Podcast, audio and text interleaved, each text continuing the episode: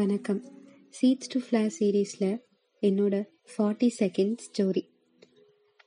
ஒரு அழகான கிராமம் இருந்தது.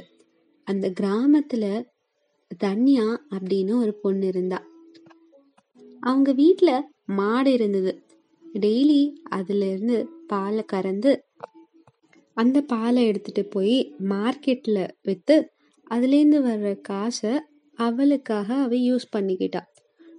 அப்படி ஒரு நாள் பால் எடுத்துகிட்டு போய் மார்க்கெட்டுக்கு கொண்டு போய் விற்கிற வழியில் போகும்பொழுது, இன்னைக்கு நமக்கு இதுலேருந்து கிடைக்கிற காசை வச்சு என்ன பண்ணலாம் அப்படின்னு யோசிச்சுக்கிட்டே போனான்.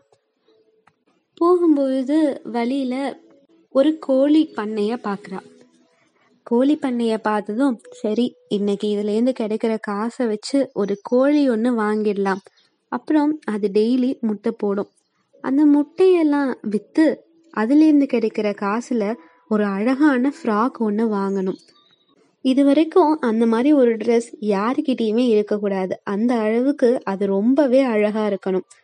பக்கத்து வீட்டில் இருக்கிற நீரஜா என்னை பார்த்து, என் ட்ரெஸ்ஸை பார்த்து பொறாமப்படுவா, ஆனால் எனக்கு அதை பற்றியெல்லாம் கவலையே இல்லை அப்படின்னு நினச்சிக்கிட்டே தன்யா தலையாட்டவும், அவ பால் எடுத்துட்டு போன பாத்திரம் கீழே விழுந்து பால் எல்லாமே கொட்டிடுச்சு.